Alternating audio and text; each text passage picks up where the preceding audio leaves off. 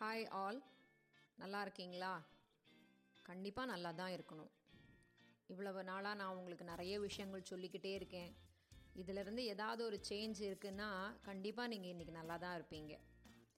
ஒரு ஆறு எபிசோடாக நான் வந்து ஒன்று ஒன்றுத்துக்கும் ஒரு ஒரு டாபிக் வச்சு அந்த டாபிக் ரிலேட்டடாக உங்கள்கிட்ட சில விஷயங்கள் வந்து ஷேர் பண்ணிக்கிட்டு இருக்கேன். இன்றைக்கி வந்து கொஞ்சம் வித்தியாசமாக டாப்பிக்கே இல்லாமல் நேரடியாக விஷயத்துக்கு போயிடுறேன். ஃபைனலாக நம்ம வந்து அந்த டாபிக் என்ன அப்படின்றத பார்க்கலாம்.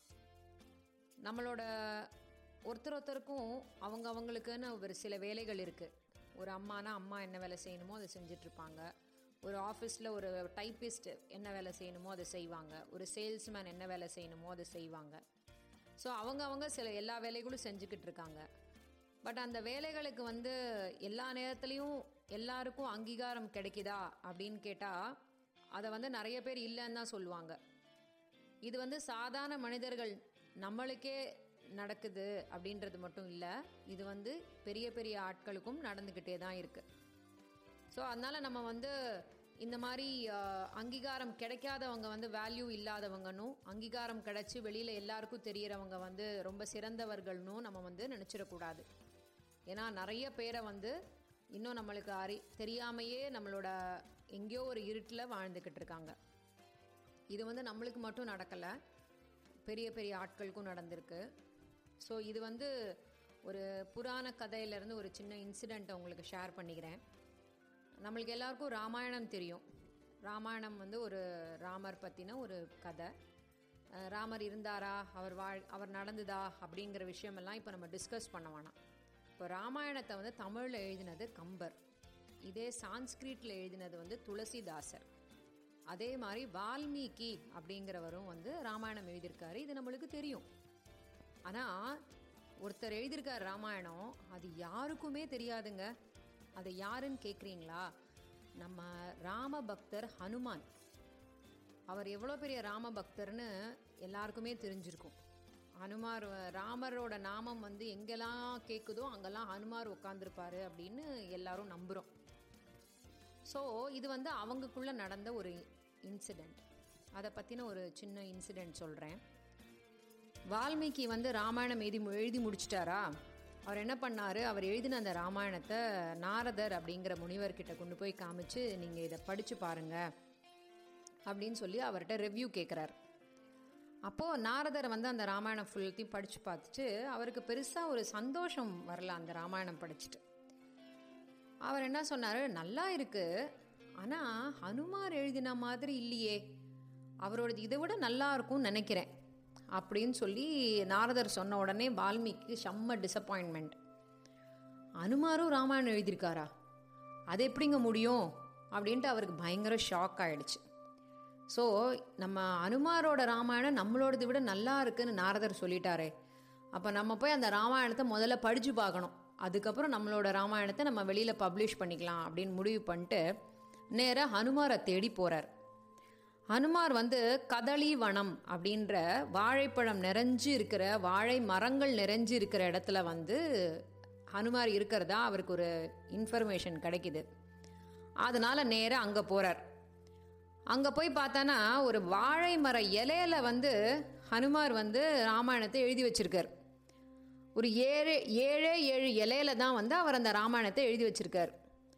அதை படித்து பார்த்ததும் வால்மீகிக்கு ஒரே அழுக. பயங்கரமாக கண் கலங்கிட்டார் அவர். அதில் இருக்கிற வார்த்தைகளும் அதில் இருக்கிற இலக்கண நடையும் அதில் இருக்கிற அந்த அழகான அந்த எக்ஸ்பிளனேஷன் இதெல்லாம் பார்த்துட்டு வால்மீகிக்கு வந்து தன்னோட ராமாயணம் ஒன்றுமே இல்லை அப்படிங்கிற ஒரு தோணல் வந்து விழுந்துருச்சு. அதனால் பயங்கரமாக வருத்தப்பட்டு அழுதுகிட்டே இருக்கும்போது அங்கே ஹனுமார் வரார். ஹனுமார் வந்துட்டு கேட்குறாரு என்னம்மா ஏம்மா அழுதுட்டுருக்கீங்க அப்படின்னு சொல்லி கேட்குறார் அப்போ வால்மீகி சொல்கிறாரு நானும் ராமாயணம் எழுதினேன்.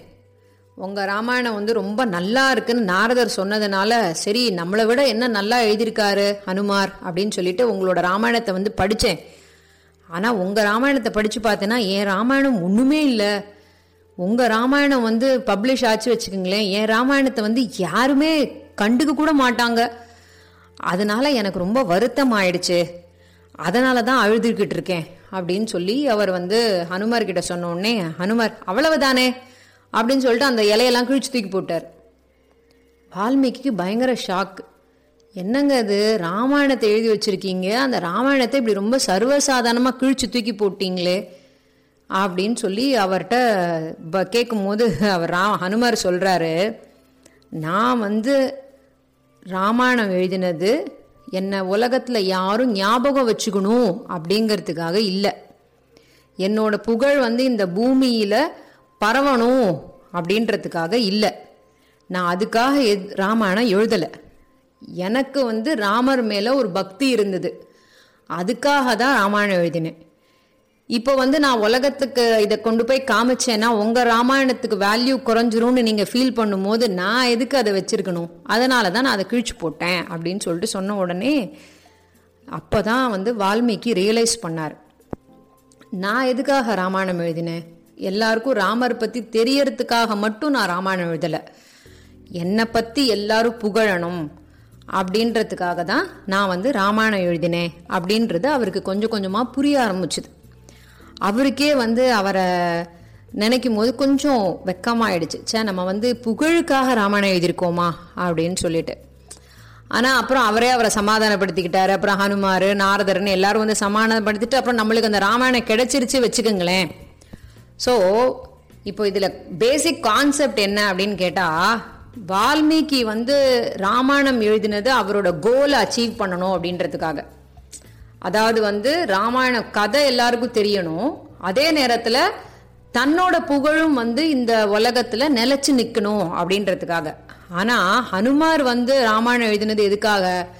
அவரோட பக்தினால அவரோட அன்புனால. இதை விட பெட்டராக வந்து ராமாயணத்தை வேற யாரும் எழுத முடியாதுன்னு வால்மீகிக்கே ரியலைஸ் பண்ணுற அளவுக்கு வந்து அந்த ராமாயணம் இருந்துச்சுன்னா கண்டிப்பாக அது வந்து ஹனுமரோட ராமர் மேலே இருந்த பக்தியை தான் நம்மளுக்கு காட்டுது. ஸோ இதை வந்து கண்டிப்பாக வந்து வால்மீகி புரிஞ்சுக்கிட்டார். ஸோ எப்பவுமே இதிலிருந்து நம்ம என்ன புரிஞ்சுக்கணும் அப்படின்னா எப்பவுமே நம்ம ஒரு வேலை செஞ்சோம்னா அதில் நம்மளுக்கு சாட்டிஸ்ஃபேக்ஷன் இருக்கா அப்படின்றத பார்க்கணும். மற்றவங்க வந்து நம்மளை புகழ்வாங்க மற்றவங்க வந்து நம்மளை நம்ம நீ நல்லா செய்கிறேன்னு சொல்லி அப்ரிஷியேட் பண்ணுவாங்க அப்படிங்கிற நம்பிக்கையில் வந்து நம்ம என்றைக்குமே நம்ம வேலையை செய்யக்கூடாது. நம்மளுக்கு ஒரு சாட்டிஸ்ஃபேக்ஷன் இருக்கணும். நம்ம நல்லா செஞ்சுருக்கோம் அப்படிங்கிற மன திருப்தி வந்து நம்மளுக்கு இருக்கணும். அந்த மாதிரி நான் ஒரு மனப்பக்குவம் இருந்துச்சுன்னா கண்டிப்பாக வந்து நம்மளோட வேலையை நம்ம நல்லாவே செய்யலாம். ஆனால் இன்னொரு ஒரு விஷயமும் சொல்கிறேன் நம்ம எல்லாரும் மனுஷர் மனுஷங்க தானே. ஸோ நம்மளுக்கு வந்து அப்ரிசியேஷனுங்கிறது ரொம்ப முக்கியம். அப்ரிசியேஷன் இல்லாத நம்மளால் ஒரு வேலையே செய்ய முடியாது. ஒரு சின்ன குழந்த எழுந்து நடக்கும் போது அதை பார்த்து நாலு பேர் கை தட்டினானா அந்த குழந்தைக்கு ரொம்ப சந்தோஷமாக இருக்கும். இன்னும் நாலு அடி வந்து அந்த குழந்தை ரொம்ப ஈஸியாக எடுத்து வைக்கும். ஸோ நம்ம வந்து ஹனுமர் கிடையாது. நம்ம வந்து மனுஷங்க. நம்ம வந்து நம்மளோட வாழ்க்கையில் நிறைய பேரை சந்திச்சிருப்போம். நிறைய பேரை சந்திக்கவும் போகிறோம் ஏதோ ஒரு விதத்தில் அவங்க நமக்கு வந்து ஏதோ ஒரு ஹெல்ப் பண்ணியிருப்பாங்க இல்லை ஏதாவது ஒரு வேலை நம்மளுக்கு செஞ்சு கொடுத்துருப்பாங்க. அவங்களுக்கு வந்து நம்ம நன்றி சொல்ல மறந்துருப்போம்னு நினைக்கிறேன். நம்ம இன்னைக்கு வந்து அவங்களுக்கு அந்த நன்றி சொல்லலாமா?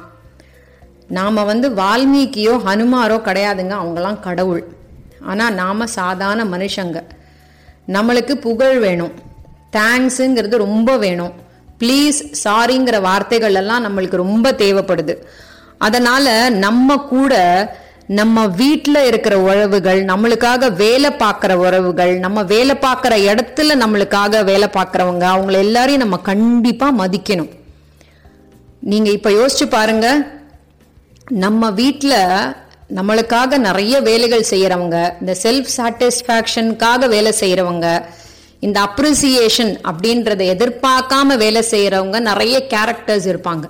யாரு? நம்ம அம்மா. நம்ம அப்பா கணவனுக்கு மனைவி மனைவிக்கு கணவன் நண்பர்கள் இந்த மாதிரி நிறைய பேர் இன்ஃபேக்ட் குழந்தைங்க.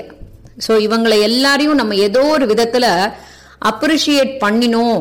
இல்லை அவங்க செஞ்ச வேலைக்கு நம்ம ஒரு தேங்க்ஸு சொன்னோம் வச்சுக்கோங்களேன். செல்ஃப் சாட்டிஸ்ஃபேக்ஷன் ஒரு பக்கம் இருந்தாலும் இந்த மாதிரி ஒரு சந்தோஷம் வந்து கண்டிப்பாக எல்லாருக்கும் தேவைப்படுது. ஆனால் இந்த சந்தோஷத்தை எல்லாத்தையும் ஒரு பக்கமாக ஒதுக்கி வச்சுட்டு எந்த விதமான எக்ஸ்பெக்டேஷனும் இல்லாமல் வேலை பார்க்குற ஒரு ஒரு கேரக்டர் இருக்குது தெரியுமா? அதுதான் வந்து ஆசிரியர்கள். Teaching is a noble profession அப்படின்னு சொல்லி நம்ம சொல்லி கேள்விப்பட்டிருக்கோம். கண்டிப்பாங்க அது நிஜமாவே நோபல் ப்ரொஃபஷன் தான். அவங்களோட கடமையை அவங்க செஞ்சுக்கிட்டே இருப்பாங்க. பசங்களுக்கு பிடிக்குதோ பிடிக்கலையோ அவங்க கடமையை செய்யறது மட்டுமே தான் அவங்களோட வேலை அப்படின்னு சொல்லி அவங்க நினச்சிருப்பாங்க. அவங்களோட கடமை உணர்ச்சிக்கு வந்து மாணவர்கள் வந்து என்றைக்குமே ரியலைஸ் பண்ணதே கிடையாது. ஒரு பத்து வருஷம் கழிச்சோ இல்லை ஒரு இருபது வருஷம் கழிச்சோ அந்த குழந்தைங்க ரியலைஸ் பண்ணும்போது அந்த ஆசிரியர்கள் வந்து அவங்களோட இருக்கவே மாட்டாங்க. இப்போ கூடங்க ஒரு நாலு நாள் முன்னாடி நான் ஒரு வாட்ஸ்அப்பில் ஒரு வீடியோ ஒன்று பார்த்தேன். ஒரு டீச்சர் வந்து அவங்களோட டீச்சரை இன்ஸ்பிரேஷனாக வச்சு தான் அவர் இப்போ டீச்சராக இருக்கேன்னு சொல்லிட்டு கிட்டத்தட்ட ஒரு இருபத்தஞ்சு வருஷம் கழிச்சு அவங்க டீச்சரை போய் அவர் பார்த்துருக்கார். தேங்க் பண்ணியிருக்கார். அந்த டீச்சருக்கு ஆனந்த கண்ணீர் அவங்க அவரோட பசங்களை பார்க்கறதுக்கு. ஸோ இந்த மாதிரி எவ்வளோ பேர் போய் அவங்க டீச்சர்ஸை வந்து நீங்கள் ரெஸ்பெக்ட் பண்ணி அவங்களுக்கு ஹானர் பண்ணி அதெல்லாம் நீங்கள் செஞ்சுருக்கீங்க. ஸோ நான் என்ன சொல்ல வரேன் அப்படின்னு சொன்னால் நம்ம கூட நவ நடமாடும் தெய்வங்களா நிறைய பேர் இருக்காங்க. அவங்களோட வேலைகளை வந்து நம்ம கண்டிப்பாக ஹானர் பண்ணணும் ரெஸ்பெக்ட் பண்ணணும். அவங்க அவங்களோட சாட்டிஸ்ஃபேக்ஷனுக்காக வேலை பார்க்குறாங்க. அது ஒரு பக்கம் இருந்தாலும் சக மனிதர்களா நம்ம வந்து அவங்கள பாராட்டணும். அவங்களுக்கு ஒரு சின்ன தேங்க்ஸ் சொல்லணும் அப்படின்னு நினச்சிக்கிறேன். ஸோ அந்த தேங்க்ஸ் சொல்கிற டேவை வந்து நீங்கள் இந்த டேவாக வச்சுக்கோங்க. கண்டிப்பாக கடமையை செய்யணும். பலனை எதிர்பார்க்காதங்கிறதுலாம் வேற. ஆனால் கண்டிப்பாக நம்ம வந்து அவங்களுக்கு ஒரு மனி மனிதனாக தேங்க் பண்ணணும். அவங்களோட டியூட்டியவும் அவங்களோட ரெஸ்பான்சிபிலிட்டியவும் நம்ம கண்டிப்பாக ரெஸ்பெக்ட் பண்ணணும். ஸோ எல்லாரும் இன்னைக்கு உங்களோட பேரண்ட்ஸுக்கும் உங்கள் கூட வாழற உங்களோட கணவன் மனைவி அக்கா தங்கை உங்களோட ஃப்ரெண்ட்ஸ் எல்லாருக்கும் ஒரு தேங்க்ஸ் ஒரு சாரி கண்டிப்பாக சொல்லிடுங்க. நல்லா இருப்போம் நல்லா இருப்போம். எல்லாரும் நல்லா இருப்போம். இந்த மாதிரியே ஒரு இன்ட்ரெஸ்டிங்கான டாபிக்கோட நான் நெக்ஸ்ட் வீக் உங்களை மீட் பண்ணுறேன்